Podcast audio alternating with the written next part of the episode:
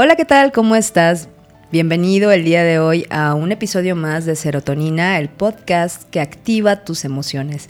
El día de hoy tenemos una invitada ultra especial, una gran atleta, conferencista, empresaria, alpinista, madre de dos hijos maravillosos, atletas también, voladora y pues amiga. Muchísimas gracias Elsa, muchísimas gracias Elsa Ávila por estar aquí con nosotros. Ella fue la primera mujer latinoamericana en subir el Everest y otras, y otras montañas también, ¿verdad? Del, del continente, del continente lado sur.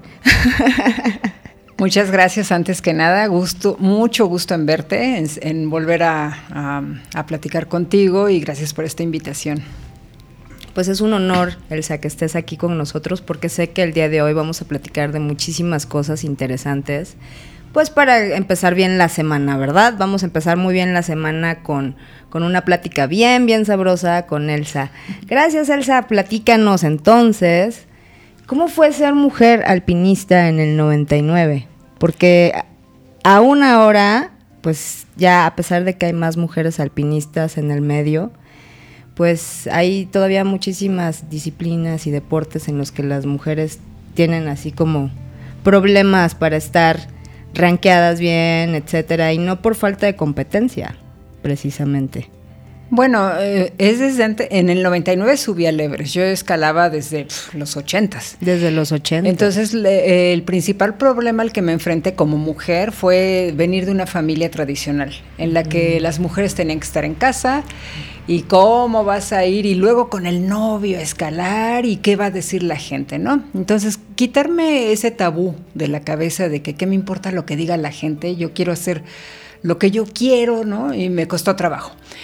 Eh, ya estar en el medio, yo creo que estaba tan, tan ensimismada en ello que ni pensaba si era hombre o mujer, o sea, yo era un ser humano que se fundía con la roca y escalaba y me apasionaba y regresaba y no había dinero, yo veía de dónde y había que estudiar, cumplir con muchas cosas, pero creo que cuando surge desde adentro, desde una pasión y no tanto lo que se ve ahora, ¿no? Y digo que se ve ahora porque tristemente, y no solamente en el deporte, sino en muchos ámbitos, podemos ver este eh, el querer agradar a la gente por fuera para entonces ya poder ser.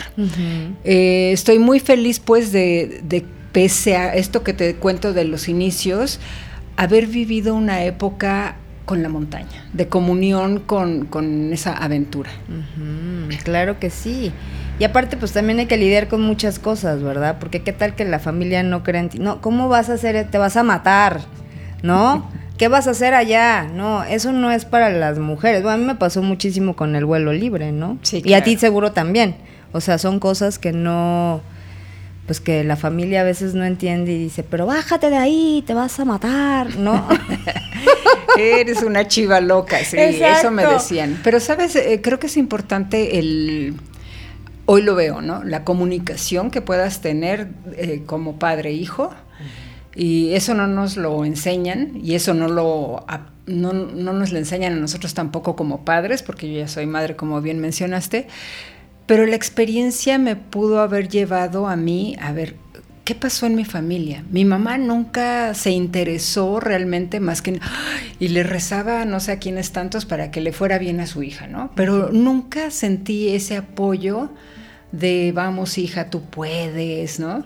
Mi papá, por ejemplo, sí, mi papá me decía, eh, estoy contigo, todo lo que tú quieras, sabes que te apoyo, pero pregúntale a tu mamá. muy, muy sabio el señor. Y como mi mamá era la que se aventaba todos los problemas conmigo, pero y no era por, por negar nada más, sino era, hoy lo entiendo, era una preocupación basada en la ignorancia. Claro. Entonces por eso yo no quería, quiero, no quiero ser ignorante de qué hacen mis hijos, de cómo puedo apoyarlos, cómo puedo fortalecer su sueño. Eso es bien importante, ¿no? Muy, muy importante. Y cuáles son, o sea, me imagino que hay un mundo de enseñanzas acerca de lo que es el alpinismo y cómo lo has vivido y todo esto, ¿no? Pero algo así que te haya dejado una marca, una marca importante en tu vida, una enseñanza, ¿no? De la montaña, de, esa, de ese ascenso al Everest.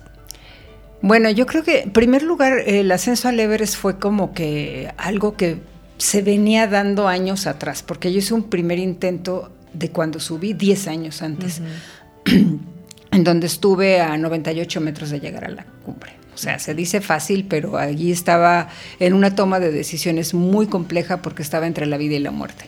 O sea, podría no estártelo platicando en este momento y era muy sencillo estar ahí porque la mente se como que se obstaculiza ante lo que existe, ante una realidad eh, que, que, a lo mejor no ves en ese momento porque se ciega por quiero llegar, tengo que ser la primera, ¿no? Y en ese momento no te das cuenta de lo que tu cuerpo te está pidiendo. Entonces tomar esa decisión fue complejo y, lo traigo aquí a, la conversación, porque el Everest finalmente cuando subí no ha sido la montaña más difícil a la que yo me he enfrentado. Sí es la más alta del mundo y es un símbolo y etcétera. Pero no es la más difícil. No, no, no, no, no. Yo me enfrenté a montañas eh, más difíciles, en donde estoy muy satisfecha de todo eso. Sin embargo, la mayor enseñanza de toda mi carrera como alpinista creo que ha sido el hecho de conservar mi vida. Y para conservarla y para tomar esas decisiones como la que te platiqué, tengo que estar fría en este momento. Claro. Y eso me sirvió para mi propia salud y una que es una montaña que yo no elegí subir. Exactamente, ¿no? Porque bueno, ya si lo vemos de manera filosófica, pues la vida es una montaña. Así es, sí. ¿No? Con sus valles, con sus crestas. Eh, sus avalanchas, sus, tormentas, exacto, exacto. Igual que el vuelo. Igual que el vuelo, exactamente. Igualito.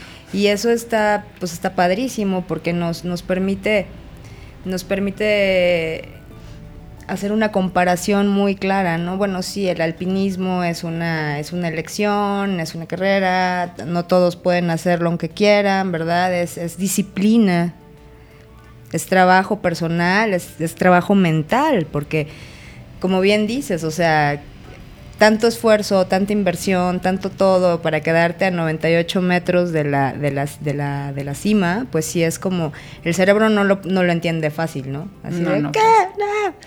Pero, pero pues hay que ser como muy honestos, hay que ser muy honestos con nosotros mismos y escucharnos, ¿no? Para que nos llegue esa información que nos permita estar aquí ahora, platicando de todo. Todo es eh, una elección, ¿no? Finalmente, en la vida. O sea, tú eliges y, creo que es importante darnos cuenta de, eso que tenemos en las manos, esa capacidad de elegir qué quiero hacer.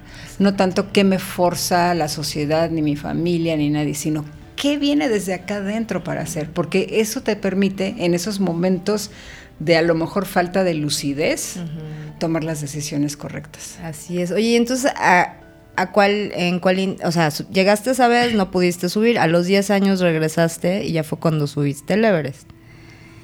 Sí, ya tenía, bueno, no fueron 10 años ahí sentada pensando, ¿no? Fueron 10 años de... Eh, fue una historia muy difícil. Eh, emocionalmente, porque, bueno, yo recién casi me había casado, estuvimos casi a punto del divorcio a más de 8 mil metros. ah, sí, claro, porque aparte, pues sí, Carlos también alpinista, ¿no? Eh, Fueron juntos al, al, Everest. Entonces, Qué difícil. Fue muy complicado porque él la tenía muy fácil para haber llegado, realmente. Y el problema fue que mi regulador de oxígeno, porque al final pensamos llevar, vamos a llevar oxígeno, disque para asegurar la cumbre, porque habían factores externos que nos eh, presionaban muchísimo. Y era una radiotransmisión en vivo que se estaba haciendo, la primera a nivel Latinoamérica, o sea, en aquel entonces no, no habían satelitales ni todas estas posibilidades de que estés mandando un saludo desde la cumbre. Era a través de un sistema muy complejo, pero se estaba haciendo. Entonces eh, nos dijeron de Radio Red, en el momento en que lleguen a la cumbre los enlazamos con presidencia. entonces ya así como ya, ya tienen el presidente ahí listo, ¿no? Y entonces teníamos, teníamos, según esto, hoy, hoy si me dicen eso no me importa, ¿sabes? Pero, pero en aquel entonces dije, tenemos que llegar. Y había una cordada de neozelandeses que habían dejado sus tanques de oxígeno y reguladores, porque uno de ellos se regresó con un principio de edema pulmonar. Entonces eh, los dejaron y como supieron que yo en un ascenso previo, por una eh, ruta más complicada, había tenido también un problema de edema, dijeron, oye, no, pues que no se arriesgue Elsa, usen los tanques, ahí los dejamos, ahí los dejamos, ahí sí que, bueno, de verdad, pues ya no los quisieron bajar, pues cuesta trabajo. Ahí se los guardamos. El punto es que dijimos, vamos a usarlos, fíjate la ignorancia, porque si ya los usaron para un intento, pues ya cuánto le puede quedar a un tanque. y generalmente un tanque no te sirve para subir hasta la cumbre. Es insuficiente, bueno, dependiendo de la carga que le regules para salir. Bueno, el chiste es que yo llegué a 98 metros de la cumbre y ahí hubo que regresar. Carlos, cuando yo llegué con él, él estaba desesperado, que ya se le había acabado su oxígeno y que era porque yo iba muy lenta y que había que regresar. Imagínate que me digan, es por, casi por tu culpa, vienes muy lenta. Entonces, bueno, pues hubo que bajar, tomar esa decisión difícil. Pero para no hacer la historia larga, que fue muy complicado ese descenso en medio de edemas y todo, que es mortal en cuestión de minutos, um, cuando llegamos al campamento base, después de una discusión y estar revisando y viendo, ahí teníamos los tanques, los reguladores y todo, porque pues somos de la idea de no dejar basura en la montaña. Yo, oh, el regulador de Elsa marca casi lleno, o sea que no servía. Entonces imagínate que yo me llevé una mascarilla tapándome, impidiéndome respirar el tercio de oxígeno que existe allá.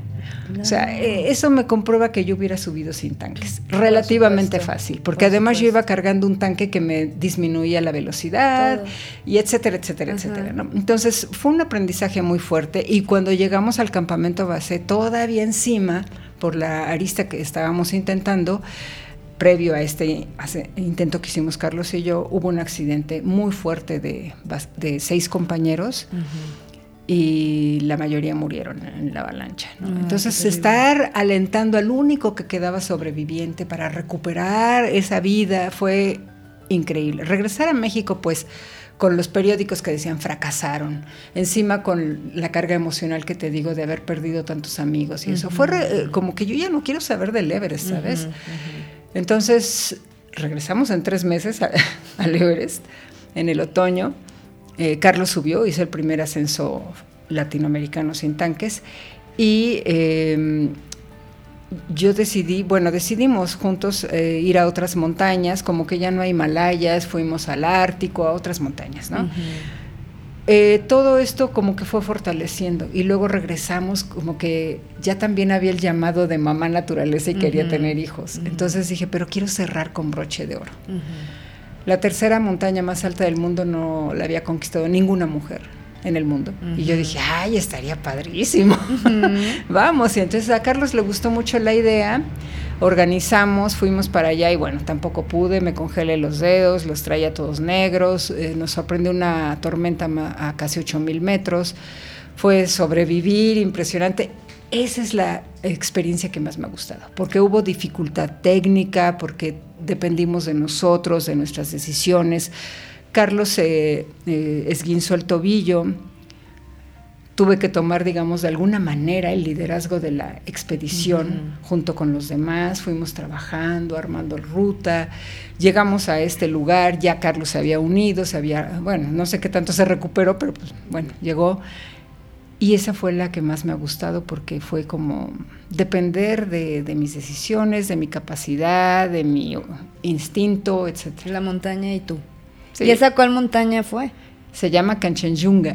Es la tercera más alta. La tercera más alta. ¿Cuántos metros son? 8500. 8500. No, pues ya. A ver, respírale a los ya a los, a 5000 ya no.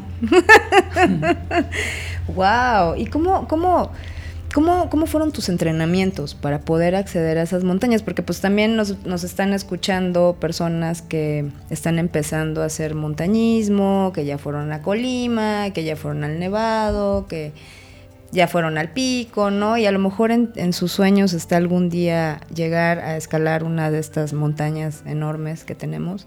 ¿qué consejo les darías? Mira, el primer consejo sería, remóntense a la historia. ¿Qué ha pasado?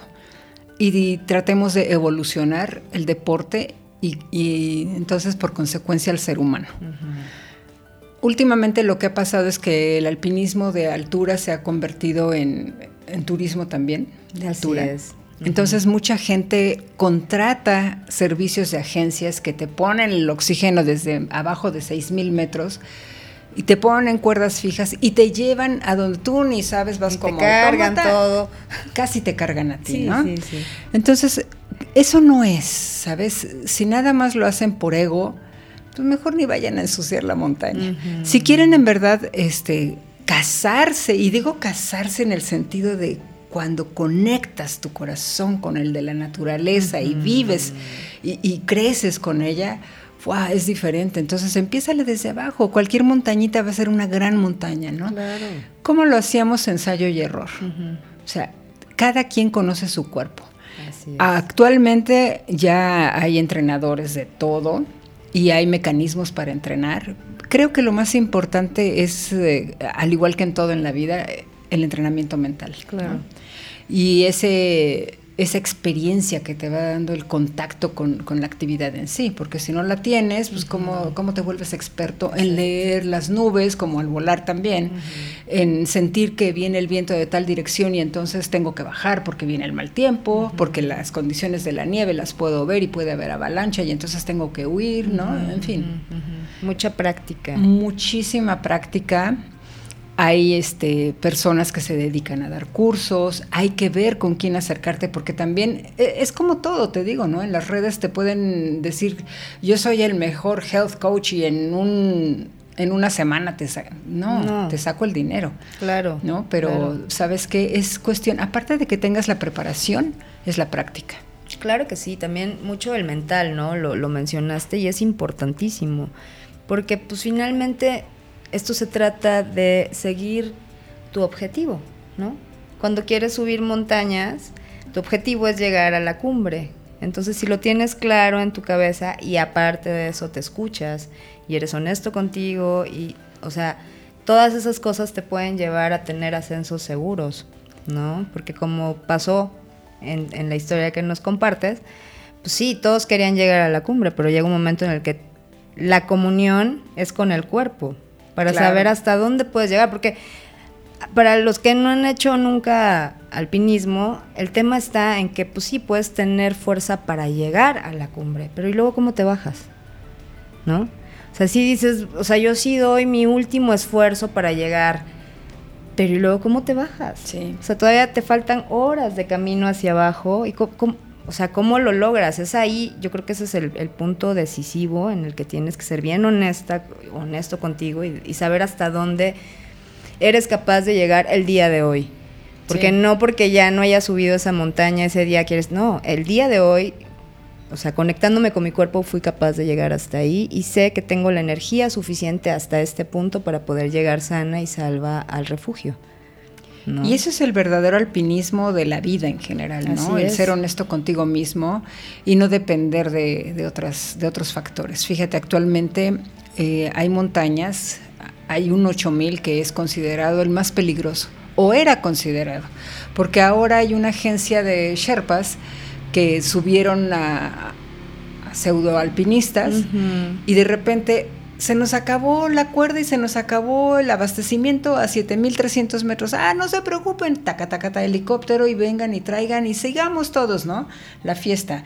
Entonces, y, también me ha tocado ver y saber de personas que ponen en riesgo la vida de otros porque no saben ni dónde están ni a dónde van ni cómo enfrentarse a ese que eso que tú bien llamas escuchar a tu cuerpo. Y entonces les dan ciertos padecimientos y se tiran allí y no, la cosa es depender de ti. Esa es la aventura del verdadero alpinismo y no es nada más porque vivir una aventura, sino porque no se vale que pongas en riesgo a los demás. Entonces es pasión, ¿no? Yo también me he enterado de, de bueno, pues sí, los Sherpas en, el Himalaya, ¿no? O sea, si alguien se debe de llevar las palmas, pues son estas personas que se cargan todo, todo hasta la cima, en muchas de las expediciones, no en todas, pero como bien dices, ya el turismo de alpinismo está cada vez más potente, entonces pues pagan una millonada y contratan los Sherpas y les suben todo y les bajan todo, o sea, Sí. ¿y dónde está la preparación? Mira, cuando, cuando Carlos y yo íbamos a aquella época, eh, ni mejor ni peor, ¿no? Pero en aquella época, y así son, los Sherpas es una etnia que vive en las faldas del de, de Everest y entonces son personas muy fuertes físicamente por nacimiento y por uh -huh. eso se les contrataba para portear, para uh -huh. subir hasta cierta altura, porque no eran personas física, técnicamente más bien, perdón, capacitadas para, para llegar hacer estos ascensos. Sin embargo, ahora pues ya mucha gente ha visto, oye, pues no, ellos también merecen y ellos también han querido, está bien.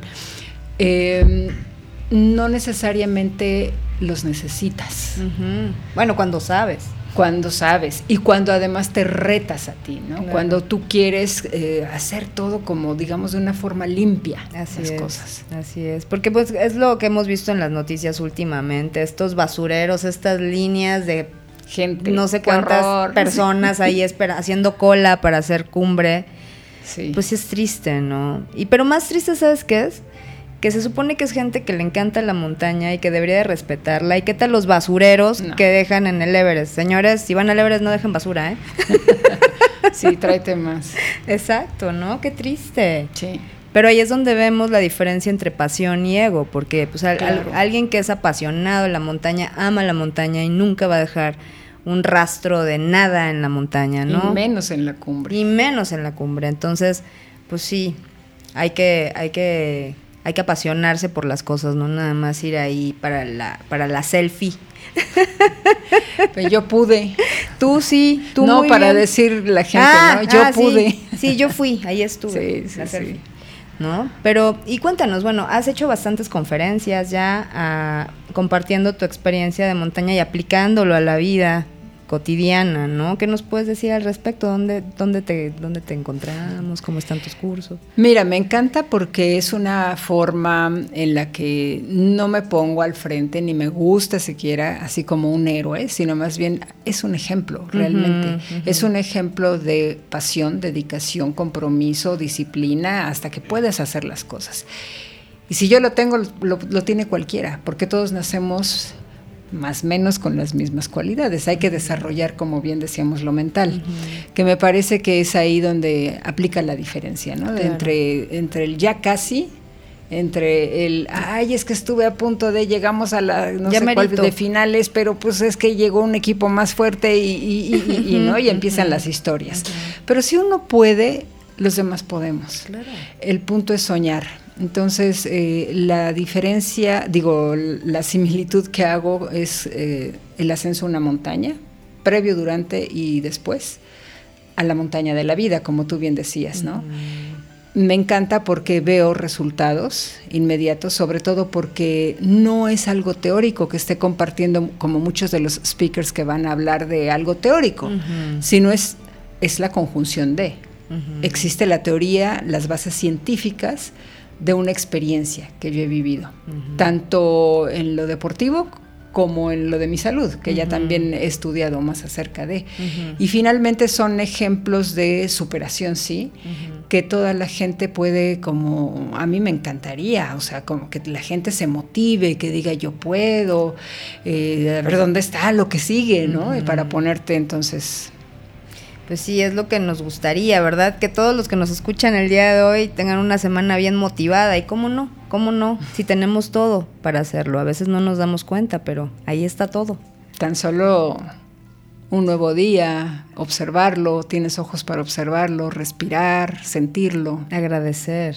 ¿no? Eso es lo Abrir los ojos y agradecer que estamos aquí, sobre todo en estos tiempos tan inciertos y así es, es, muy importante agradecer. Agradezcamos cada mañana abrir los ojos, estar rodeados de la familia, de la gente que amamos y pues estar en paz, ¿no? También el, el, el inicio del día tiene mucho que ver con el primer pensamiento del día, ¿no? Entonces, si nuestro primer pensamiento es gratitud, pues lo más probable es que tengamos un buen día. Claro. ¿Cómo son tus despertares, Elsa? Trato siempre de ponerle una intención. Uh -huh. Y mis despertares, así, lo que me encanta desde que empezó toda la pandemia fue, a ver, abrir la puerta hacia la terraza para sentir ese respiro, porque decía, es que hay que darnos cuenta de esta posibilidad que tenemos tan rica, ¿no? Y sobre todo de percibo olores, estoy bien. Ay, sí, sí. y entonces eh, ese es mi despertar y sí, conmigo misma hago chikung, hago yoga y a veces voy a correr también. Sí. Ay, muy bien, pues es que de eso se trata la calidad del día, de nuestros primeros pensamientos, nuestras primeras intenciones, pero la gratitud.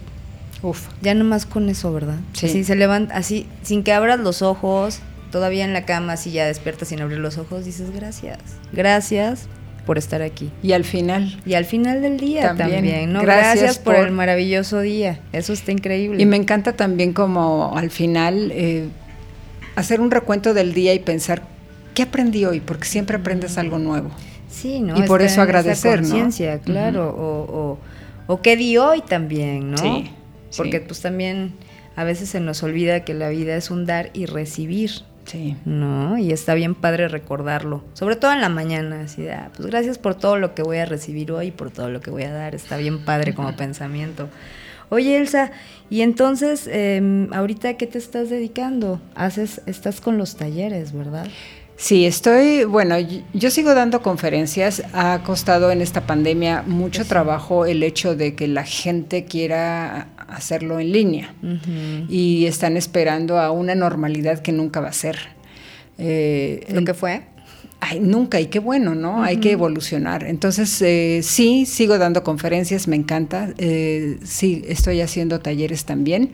Y son talleres diferentes, ¿no? Para mujeres, me gusta mucho trabajar con mujeres y para eh, empresas también.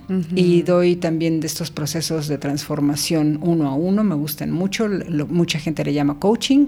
A mí no me gusta ya, pero son procesos definitivamente de transformación personal y crecimiento. Claro Claro, ¿no? Y liderazgo también. Sí, sí, sí. ¿No? La todo lo implica, liderazgo, todo lo implica, es pasión, es, es muchísimas y, y sabes que está padre porque son, digamos, es cierto, las herramientas que nos enseñan cuando nos certificamos como coach, pero también lo que vivo y lo que me permite estar vivo hoy, ¿no? Y cómo se aplica para seguir viviendo. Claro, y cómo lo compartimos, ¿no? Para que le sirva a mucha gente, porque es como la idea de, de compartir lo que funciona para pues, para que a otros les funcione.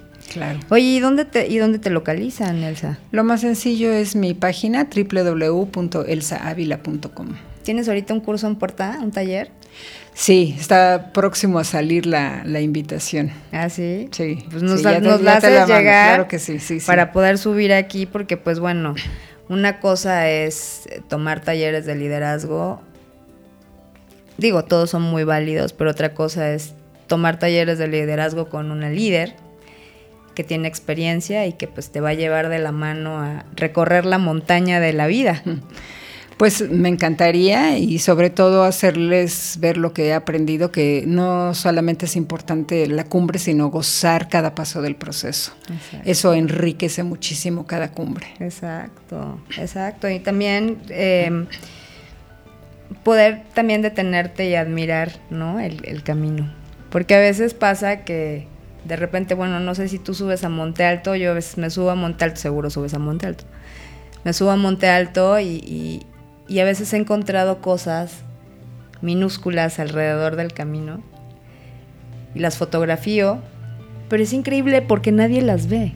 Todos pasan por ahí y cuando tomo las fotos y las subo de pronto a mis, a mis redes, todo el mundo dice, pero ¿dónde es esto? Llévame contigo. Pero está ahí, donde todos pasan siempre, ahí está, pero no lo vemos. En la misma calle, ¿no? O sea, en el mismo sendero donde pasan 200 personas en la mañana, pero nadie lo ve, ¿no? Porque no nos tomamos el tiempo de detenernos a observar. A veces vamos tan absortos en nuestra mente que se nos olvida observar lo que hay.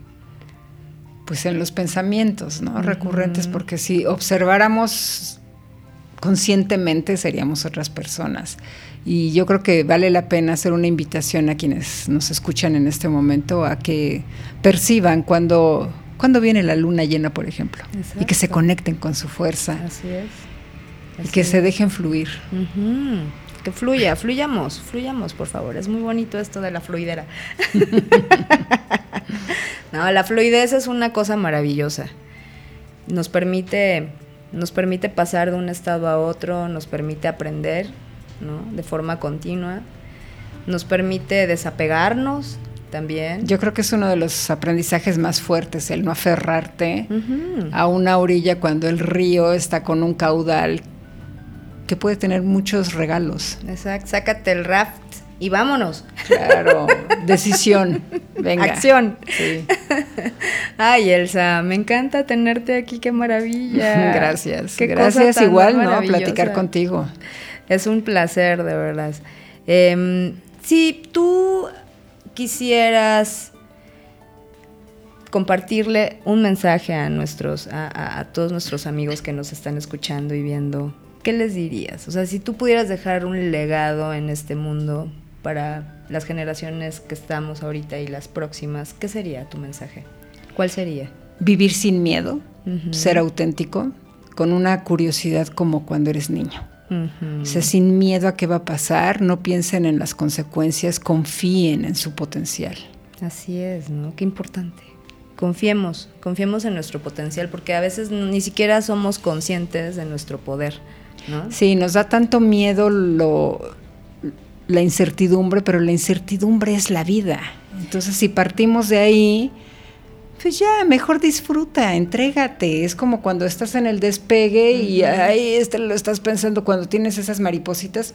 Venga, si a esto veniste, dale. Y si no lo quieres hacer porque algo más en, el fondo te dice, no, no, salgas. exacto, el, cerro no se mueve y el viento sopla todos los días, casi siempre de la misma dirección. Hay que hacerle caso al instinto. Así es. No al miedo. Así es, y a veces también, pues esto que dices del vuelo es muy, este, sí, Así es, o sea, a veces hay personas que están ahí, vas a despegar, y hay personas que están ahí atrás, ya despega ahorita la racha, no sé qué.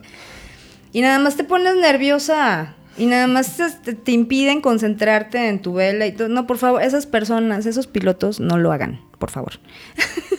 Pero sí, o sea. O que se vayan más temprano para que sean los primeros. Pero pues no el viento. No, pues la hora buena del viento es la misma para todos, ni modo. Pero hay que aprender a cancelar eso, esas conversaciones, porque mira, si lo pasamos a la vida, son las conversaciones que tenemos a cada instante en nuestro, en nuestro entorno, ¿no? Es como.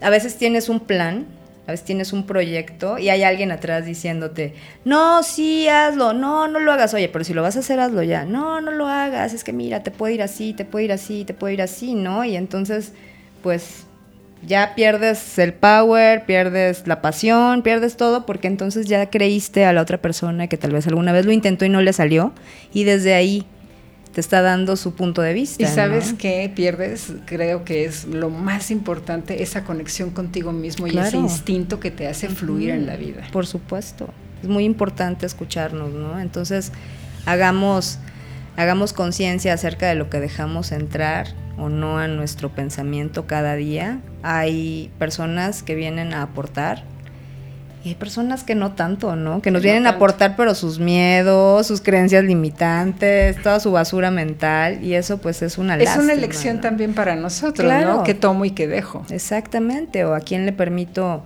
a quién le permito entrar en mi vida y para qué. ¿No?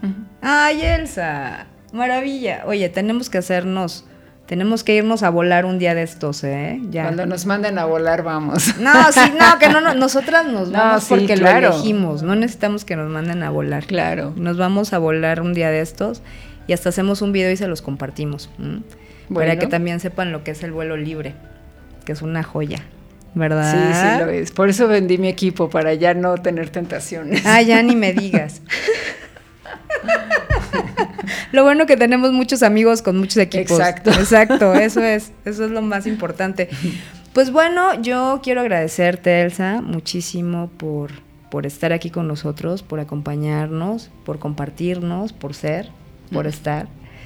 Y les quiero agradecer también mucho a ustedes por acompañarnos. Sin duda, Elsa es un. es, es, es ¿qué te digo? Ya ni tengo palabras para describirla porque es una mujer maravillosa, talentosísima, súper, súper potente, súper fuerte. Y yo la admiro mucho por eso. De verdad me siento muy honrada de que estés aquí con nosotros. Y pues bueno, a ustedes les agradezco, les agradezco muchísimo que estén aquí. Nos vemos la próxima semana, pero antes de irnos vamos a saludar a nuestros patrocinadores de El Skin, de Macao Wellness Store en Valle de Bravo y de Marar Delicatessen en Playa del Carmen. Muchísimas gracias, sin ustedes esto no sería posible. Y bueno, pues sin ti tampoco, mi querida Elsa. De verdad, muchísimas gracias. ¿Algo más que quieras agregar? Nada, muchísimas gracias. Ha sido un placer estar contigo y poder eh, compartir algo de la filosofía de vida con quienes te escuchan. Claro que sí, ya saben, si quieren más información acerca de Elsa, búsquenla en redes sociales. ¿Tienes Facebook? Tengo Facebook, tengo Instagram, Elsa Ávila Alpinismo y... Elsa Ávila Alpinismo, estén pendientes de sus talleres, realmente vale muchísimo la pena. Eh, Gracias, Elsa. Gracias. Muchas a gracias. Gracias a todos los que escuchan. Sí, muchísimas gracias a Elsa, muchísimas gracias al equipo. Y pues bueno, recordemos siempre que tenemos la posibilidad de hacer transformación. Así que, serotoninos, seamos transformación. Sí podemos. Muchas gracias. Nos vemos la próxima semana.